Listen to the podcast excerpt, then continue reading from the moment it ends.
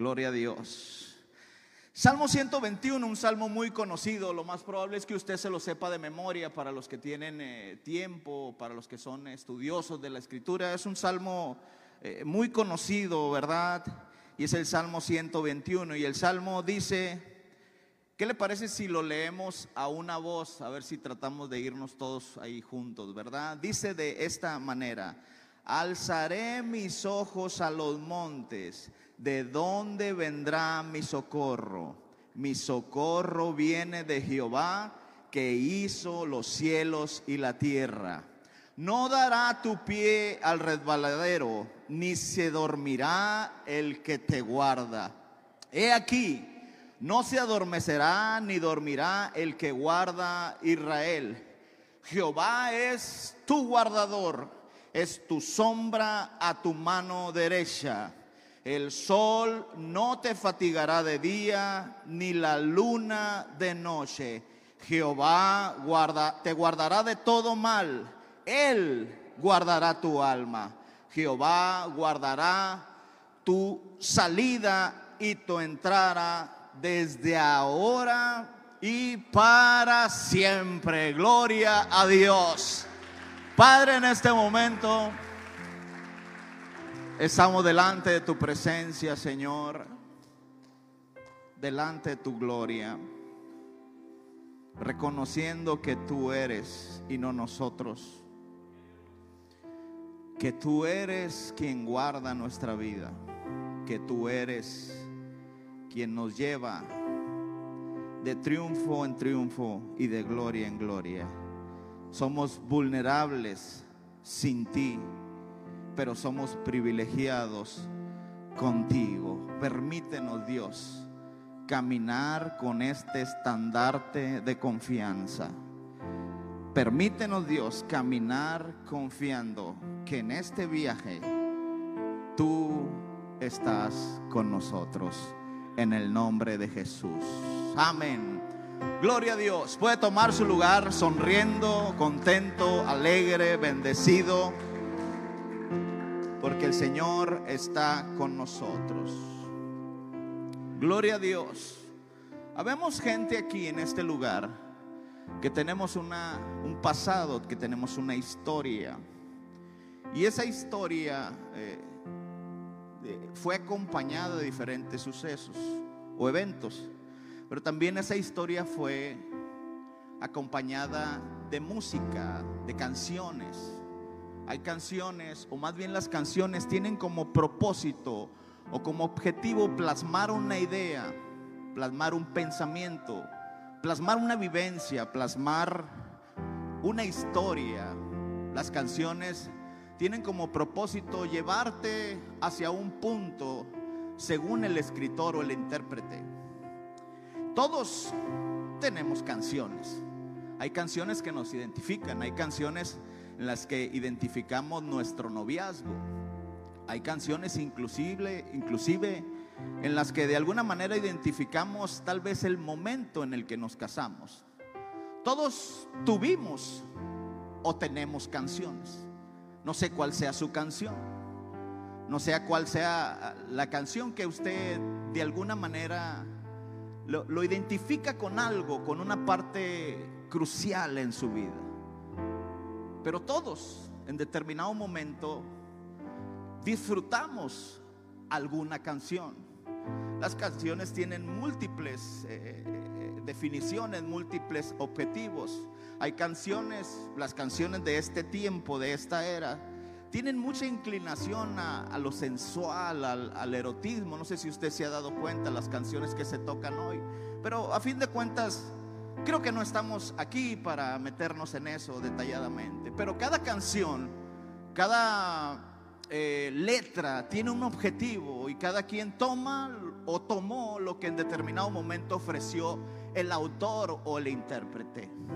Las canciones que se tocan aquí, o déjele pongo un nombre más, más típico de este lugar, las alabanzas que se tocan aquí en esta iglesia son alabanzas que en determinado momento marcaron la vida de cada uno de los que estamos aquí. Estamos viviendo un momento específico en nuestra historia y de repente se cantó en este lugar o lo escuchó usted a través de un disco, lo escuchó a través usted de un cassette. Eh, escuchó una letra con ciertos acordes que de alguna forma tocó su corazón y conmovió sus emociones.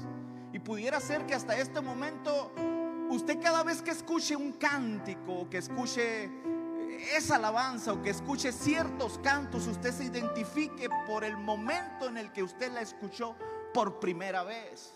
Y esa, esa, canción ahora de alguna manera es un estandarte de fe para usted.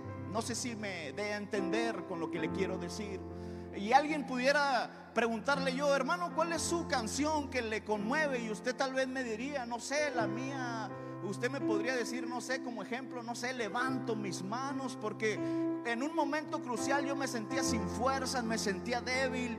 Y ese, ese cántico, esa letra, esa canción me fortaleció en un momento crucial de mi vida. Porque realmente la letra o el objetivo del autor y del intérprete es hacerte ver por medio de ese canto que Dios está contigo en todo momento. Y a través de que tú escuchaste eso, lo abrazaste y de alguna manera te fortaleciste en la fe y contribuyó para ser la persona que eres el día de hoy en Dios. Gloria a Cristo Jesús. Levante su mano, ¿cuántos de los que están aquí les gustan las alabanzas? No me vaya a salir que no le gustan, ¿verdad? A mí no me gustan las alabanzas. Todos los que estamos aquí. Y definitivamente son bendición. Hemos venido a este lugar pasando diferentes procesos, diferentes etapas. Y ha sido un cántico entonado aquí que nos ha llenado de fuerza, nos ha llenado del Espíritu de Dios, nos ha llenado de fe, porque no es otra cosa, las alabanzas no es otra cosa más que las vivencias, los testimonios, la palabra de Dios plasmada a través de un canto. Entonces al escuchar nosotros, nuestras emociones son eh, conmovidas, nuestro corazón es lleno, la, la necesidad que traemos es suplida por medio de un cántico. Y la porción que acabamos de leer, el Salmo 121, el Salmo 121, eh, junto con el Salmo 120 hasta el 135, son denominados los cánticos de ascenso o los cánticos de los peregrinos. Estos cánticos son vivencias, son convicciones, son fundamentos, son principios plasmados a través de la escritura como cánticos, valga la redundancia. Y se dice por lo que arroja la escritura, que estos cantos, que estos salmos se entonaban cuando eh, el pueblo de Israel cada cierto tiempo tenía que ir a Jerusalén a adorar en el monte de Dios, a adorar a la presencia de Dios, a llevar sus ofrendas, a presentarse delante de Él, porque según el libro de Levítico tenían que ir tres veces al año. Tenían que presentarse a la fiesta de los tabernáculos, tenían que presentarse a la Pascua y iban entonando estos cánticos. Estos cánticos eh, eran cánticos de convicción, cánticos que para ellos eran eh, un estandarte, no los entonaban nada más como simple tradición o por simple costumbre. Estos cánticos tenían un fundamento poderoso. Estos cánticos para ellos eran cánticos de convicción, cánticos de esperanza, cánticos que sabían que tenían un efecto poderoso porque eran cánticos entonados para su Dios. Gloria al Señor. Y cuando vemos esta situación, cuando analizamos esto,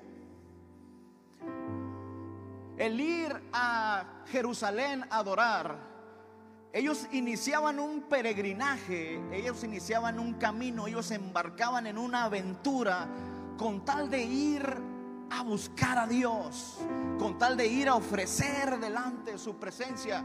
Y déjeme decirle que lo que hacían ellos eh, era un poco diferente a lo que nosotros hacemos. Lo que hacían ellos era sumamente complicado, se reunían en caravanas, se ponían de acuerdo e iniciaban un peregrinaje, un viaje hacia el propósito de Dios, hacia la búsqueda de Dios. Eran caminatas largas, caminatas prolongadas.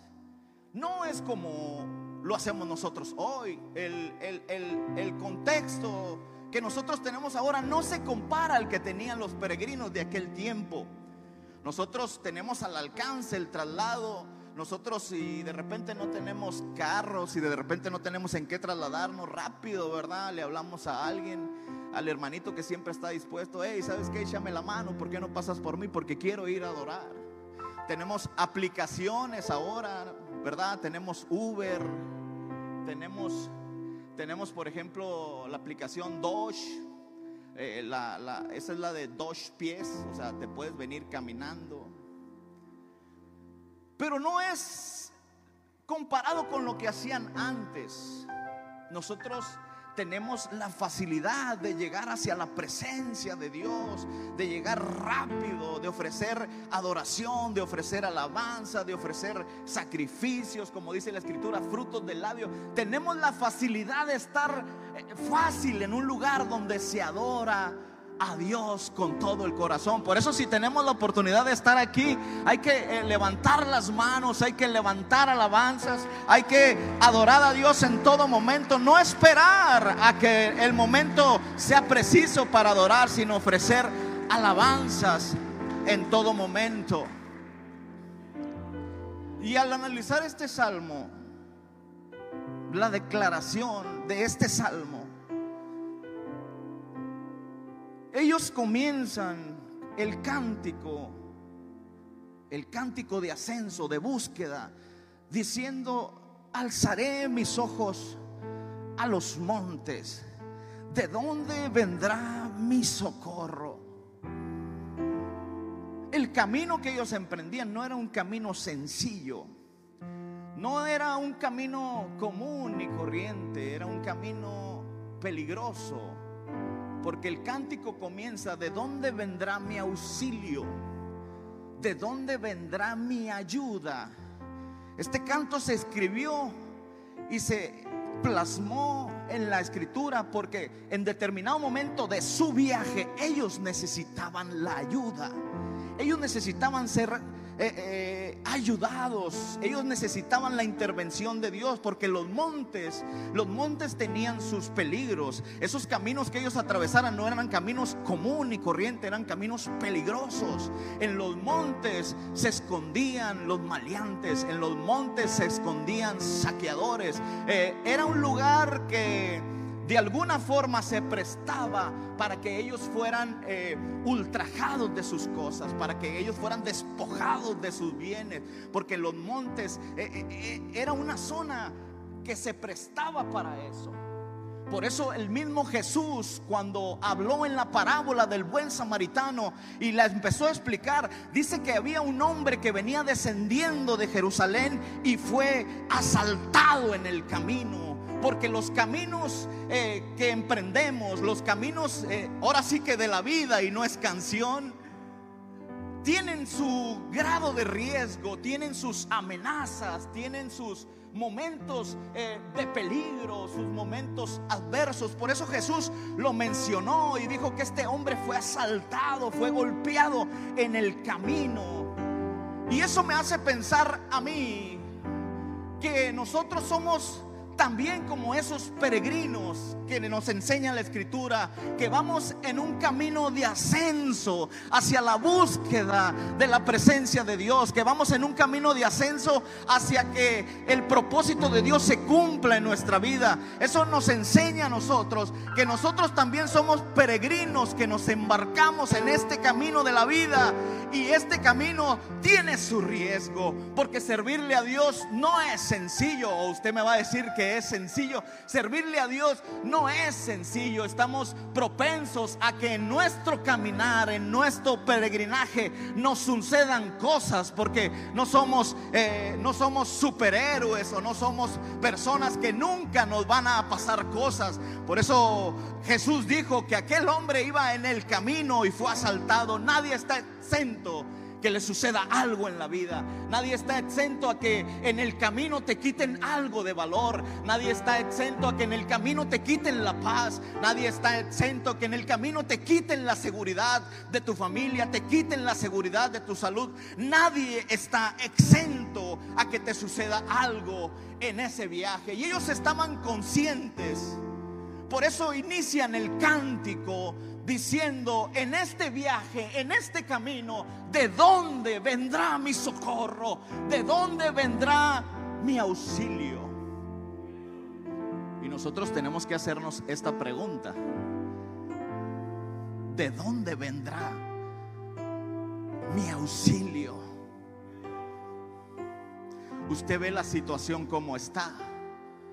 Usted ve las cosas que estamos enfrentando. Yo le aseguro que usted no venía a venir la pandemia, ni yo. Nadie la veía venir. Pareciera ver que nos estaba esperando en el camino, escondida en los montes. Nadie venía, nadie venía, veía venir, perdón, la situación de la ciudad, nadie veía venir las finanzas como están, nadie venía nadie veía venir la situación política como está. Entonces, en medio de todo esto, en medio de estos montes que nos amenazan diariamente, en medio de todas estas, de, todas estas situaciones que vivimos en nuestro caminar hacia la búsqueda y el propósito de Dios, en medio de todo esto surge una pregunta. Y pudiéramos decir, en medio de todo esto y de todas estas situaciones que enfrentamos, ¿quién podrá ayudarnos. Y no es el Chapulín Colorado, definitivamente. ¿Quién podrá ayudarnos? ¿Acaso serán los amigos? Porque si es eso, aquí hay varios que yo le puedo presentar.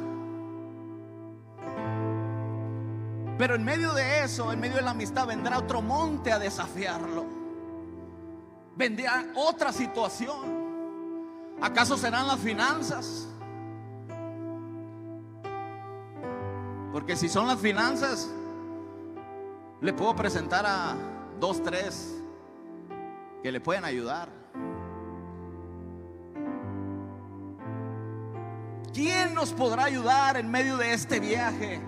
¿Quién podrá guardarnos, protegernos, ayudarnos. ¿Quién podrá hacerlo? Y ellos iban decretando y nosotros tenemos que hacer este decreto en este 2021. Nosotros tenemos que tomar esta bandera en medio de estos montes que estamos atravesando y nosotros tenemos que hacer una declaración pública donde nuestro matrimonio, donde nuestros hijos, donde nuestra iglesia esté involucrada y nosotros tenemos que decir, nuestro socorro viene del Señor que hizo los cielos y la tierra. Gloria a Dios.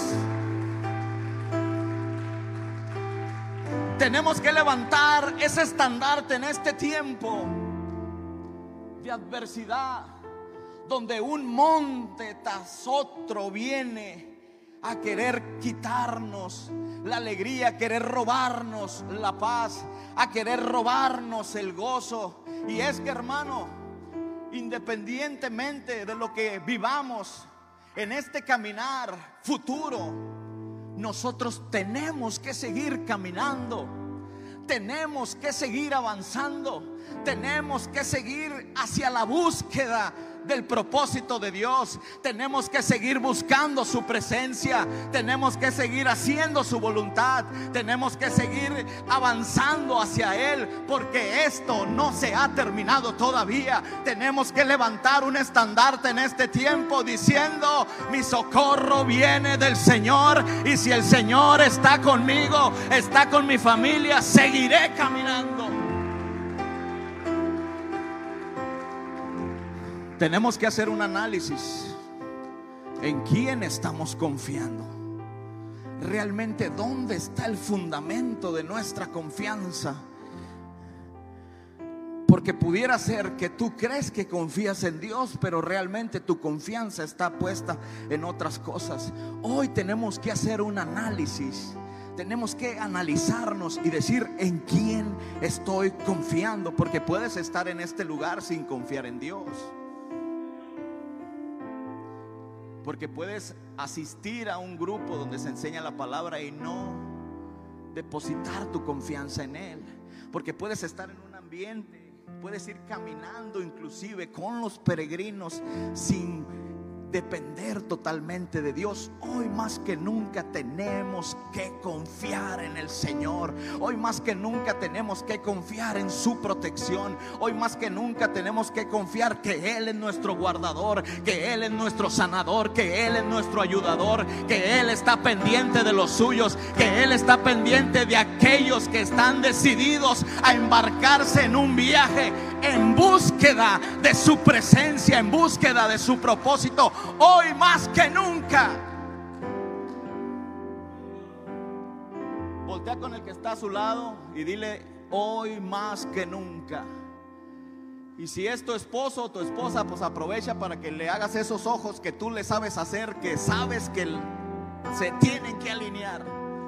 Hoy más que nunca. Y yo quiero hacerle un recordatorio hoy. Un recordatorio de que este Dios que nos guarda, que nos protege, no es cualquier Dios. No es cualquier deidad, por decirlo de esta manera. Este Dios no es cualquiera. Y ellos cuando hacen la pregunta y dan la respuesta de, de dónde viene su socorro, y hacen la alusión de que su socorro viene del Señor. Ellos como que lo plasman de una manera, como diciendo, para que se den cuenta cuál es la virtud o la cualidad que tiene este Dios. Y ellos dicen, mi socorro viene del Señor que hizo los cielos y la tierra. Es decir, el Dios que te guarda, el Dios que te protege, el Dios que te cuida, no es cualquier Dios. Él hizo los cielos y la tierra. Gloria a Dios. Entonces, cuando tú entiendes que el que te guarda, que el que te cuida, tiene un poder ilimitado, tiene un poder creativo, tiene la facultad de crear donde no hay, de abrir donde está cerrado, de dar vida donde no la hay, de dar esperanza donde no la hay. Entonces podrás continuamente elevar cánticos de peregrinos confiando en aquel Dios que camina contigo. No es cualquier Dios. Voltea con el que está a tu lado y dile, no es cualquier Dios. Poder creativo él es el gran yo soy.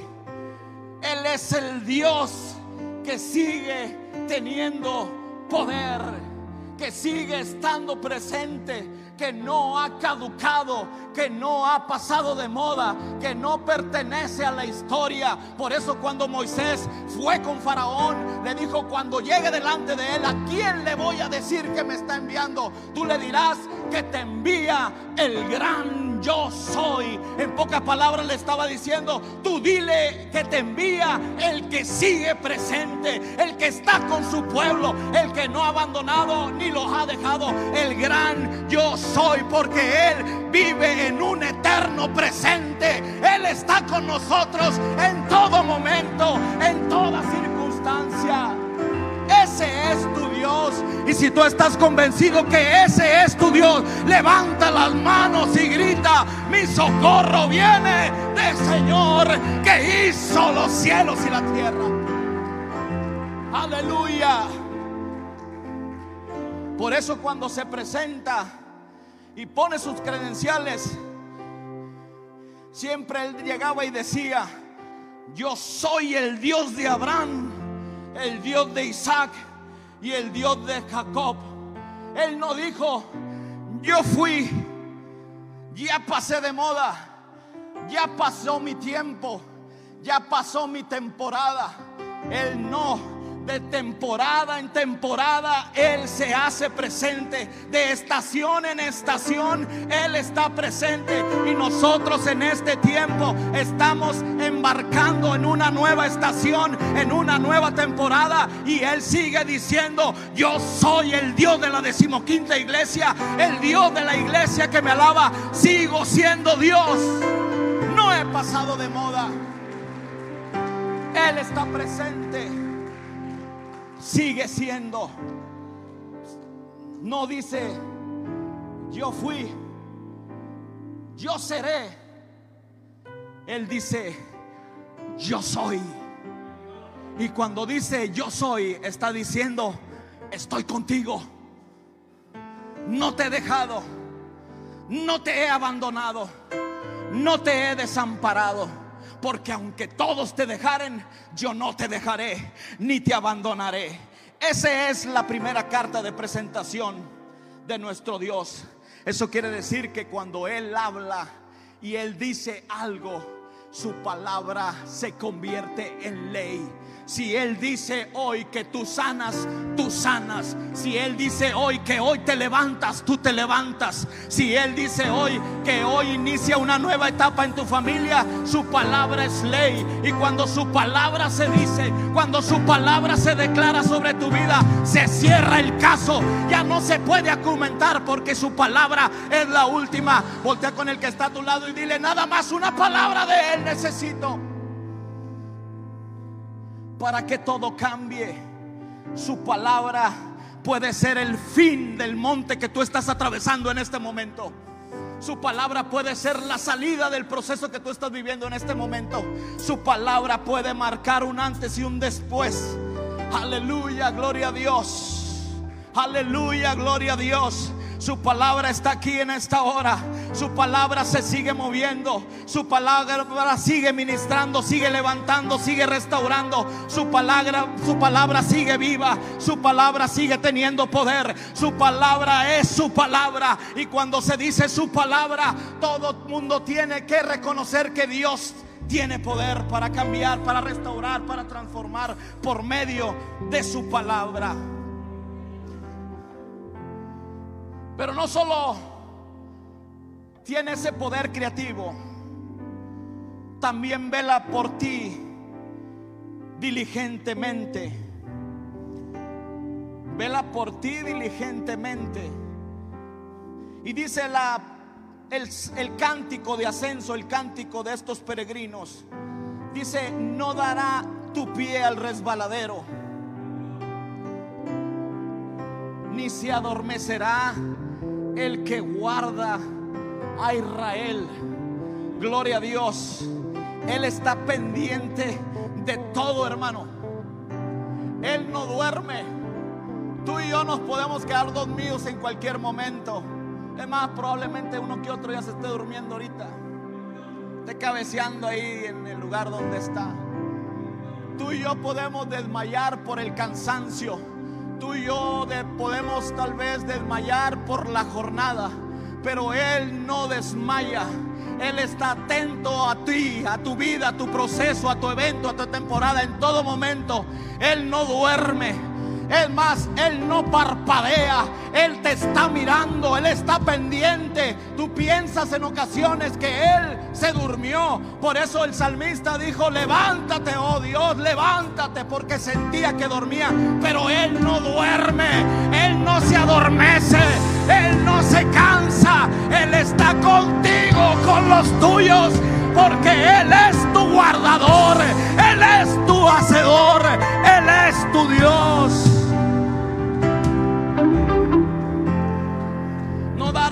Pie al resbaladero, porque hay piedras en el camino que te pueden hacer tropezar, que te pueden hacer eh, desviarte, que pueden hacer que te lastimes. Pero Él tiene cuidado detalladamente de ti y de mí.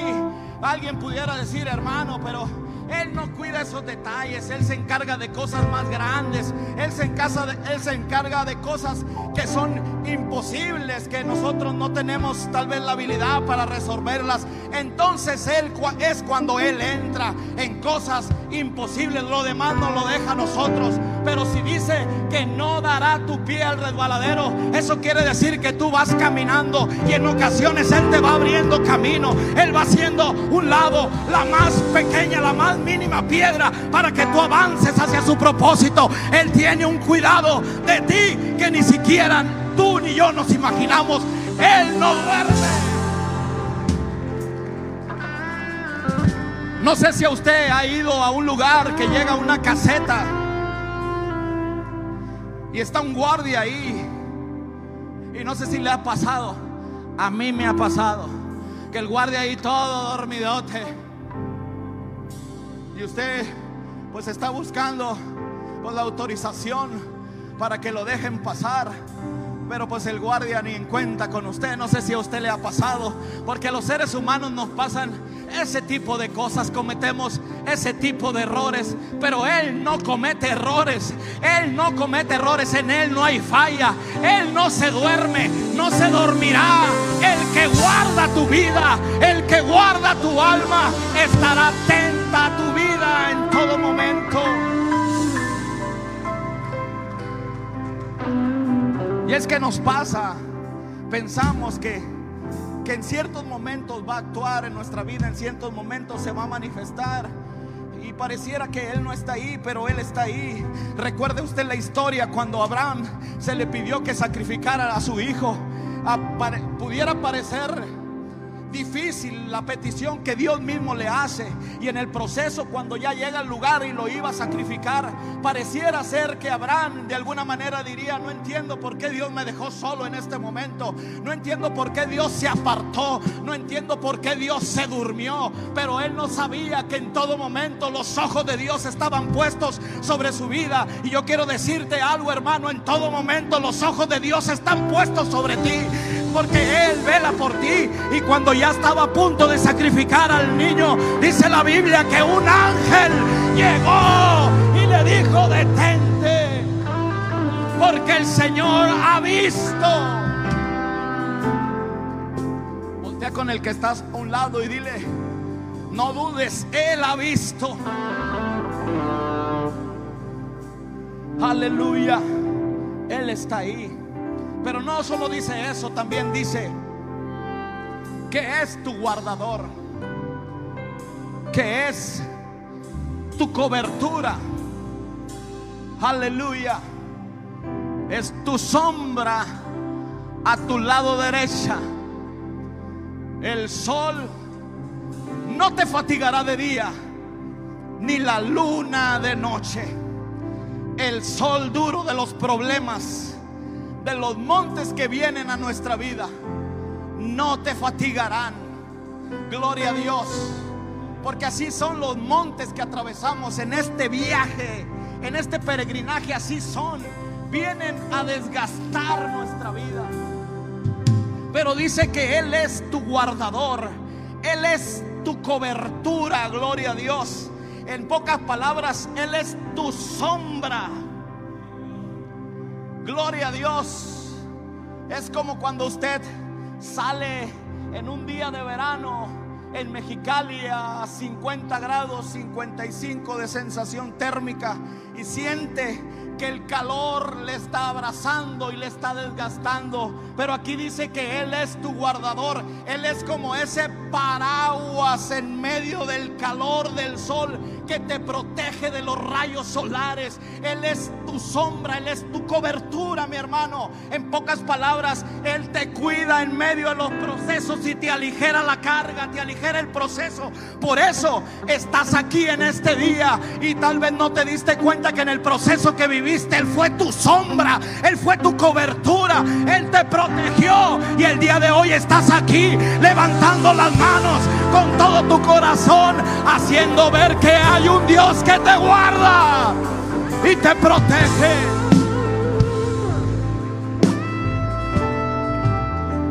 Él es tu guardador.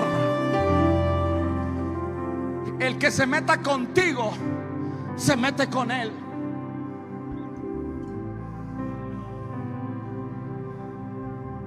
Puede sonar un poco pleitista o esto que le estoy diciendo, pero el que se meta contigo se mete con él porque él te ama con amor eterno. Por eso cuando Saulo estaba persiguiendo a la iglesia, estaba persiguiendo al cuerpo, estaba persiguiendo a los hermanos, vaya. Cuando Dios se le aparece a Saulo, le dice, Saulo, Saulo, ¿por qué me persigues? Y alguien pudiera decir, pero él estaba persiguiendo a la iglesia, no lo estaba persiguiendo a él.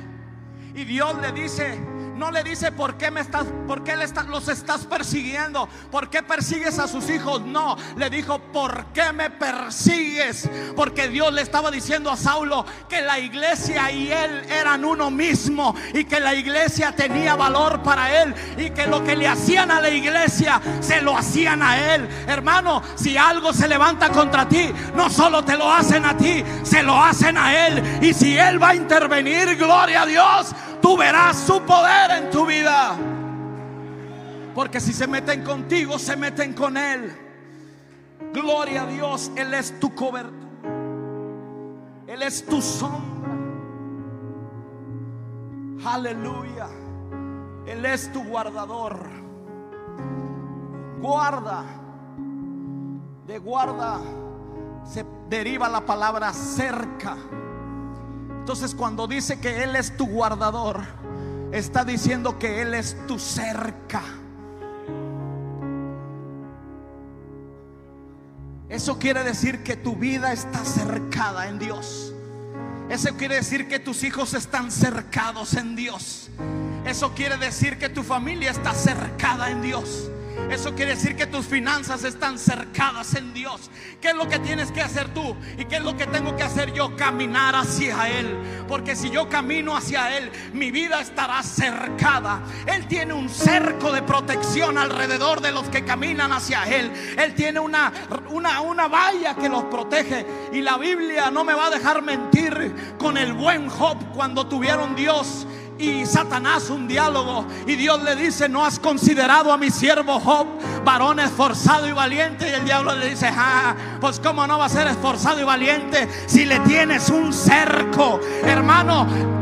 Nosotros tenemos un cerco de parte de Dios y aunque sea lo que sea que estemos atravesando, si Dios lo permite, así será por su santa voluntad. Pero eso no quiere decir que Dios no esté contigo, que Dios te haya abandonado. Dios está contigo y guarda los tuyos, guarda tu familia, guarda tu casa, te guarda en todo momento. Hay un cerco de protección en tu vida. Por eso estás aquí. Por eso estoy yo aquí. Porque Él nos ha guardado. Pero no solo es eso.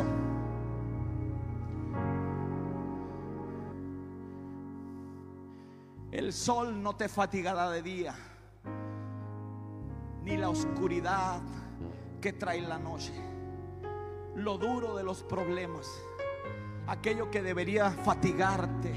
El sol en su naturaleza automáticamente te va desgastando con el paso de los años. Los rayos solares emiten rayos ultravioleta y una serie de cosas que te van desgastando la piel. Esta piel de hoy no es la piel de antes. Esta piel de hoy es la consecuencia del contacto con el sol y el deterioro con la atmósfera. Esta piel unos años atrás era una piel de artista, por si ustedes no la conocieron.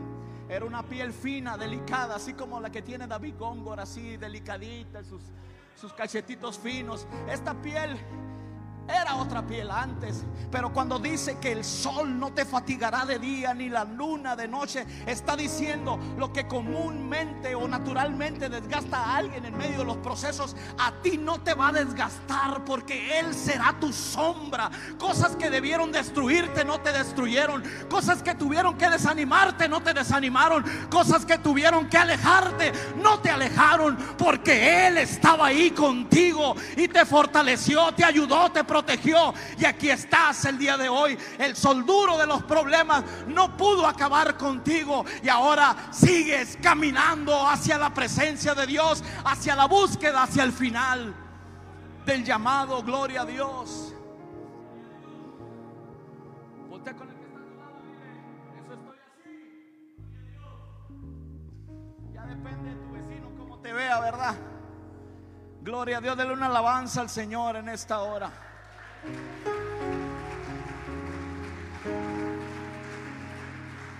Él guardará.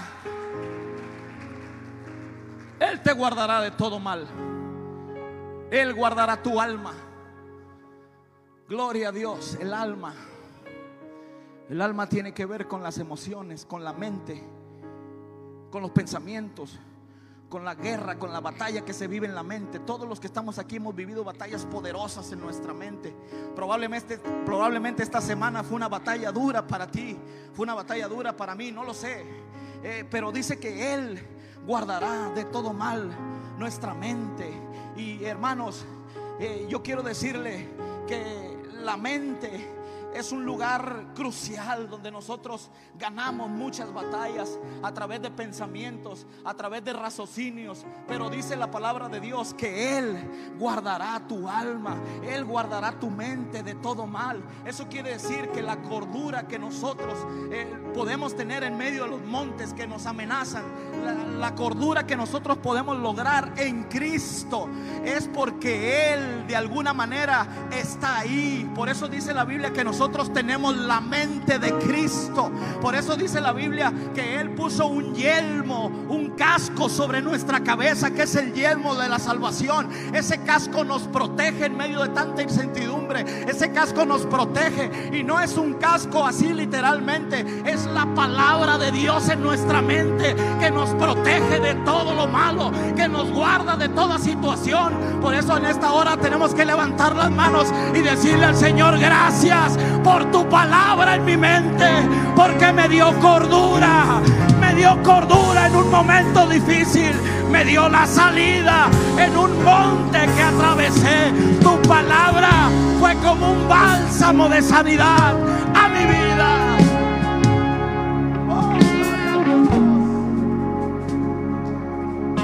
¿Qué haríamos sin su palabra? ¿Qué haríamos sin su palabra? Pero el sol no te fatigará de día, ni la luna de noche. Él guardará tu alma. Oh, gloria a Dios. Y termina diciendo, Jehová guardará tu salida y tu entrada desde ahora y para siempre. No solo hoy, no solo mañana, no solo el mes que viene. La póliza de garantía sigue vigente. El seguro de peregrinaje está activo. El seguro de viaje sigue teniendo vigencia porque vamos caminando en su búsqueda y todo aquel que camina en su búsqueda tiene garantía en la salida y en la entrada. ¿En cuál entrada? A la tierra prometida, la cual le prometió a todos aquellos que aman su venida. No solo hoy, no mañana, no pasado, todos los días de tu vida. Él guardará tu entrada y tu salida. Gloria a Dios. Por eso dice Filipenses 1:16 el que comenzó tan buena obra en ti, no, la terminará, la perfeccionará hasta el día de Cristo Jesús. En pocas palabras, el que comenzó la obra en ti el que te llamó no va a descansar hasta, que te mire entrar. Así que en este momento dile al Señor, yo me embarco, yo me embarco. Yo soy un peregrino que va hacia tu búsqueda. Yo soy aquel que va buscando hacer tu voluntad. Yo quiero caminar hacia tu morada celestial. En este viaje, para terminar, póngase de pie en este viaje.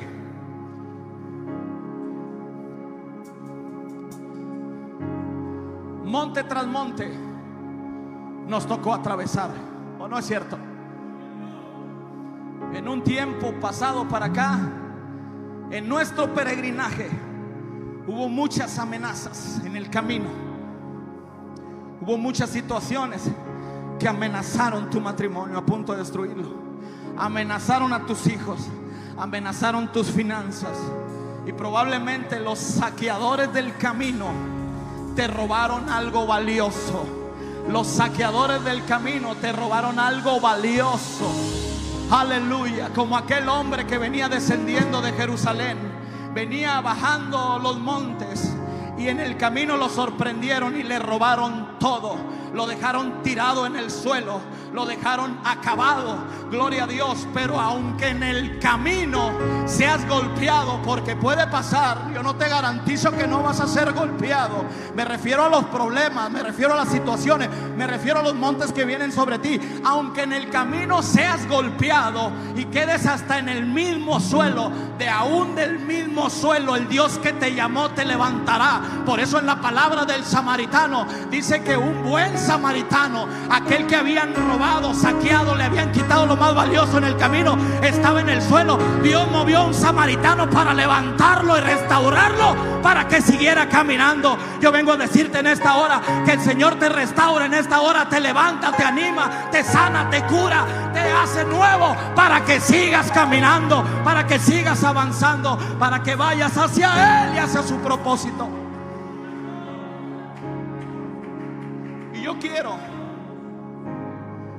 que hoy levante la mano aquel que pueda decir, en el camino me hirieron. Y no me refiero a que una persona te dañó, me refiero a lo que hizo el proceso en ti. Yo quisiera que hoy levantara su mano aquel que se identifique con aquel samaritano que venía caminando de Jerusalén y le robaron, lo saquearon, lo golpearon y le quitaron lo que más quería.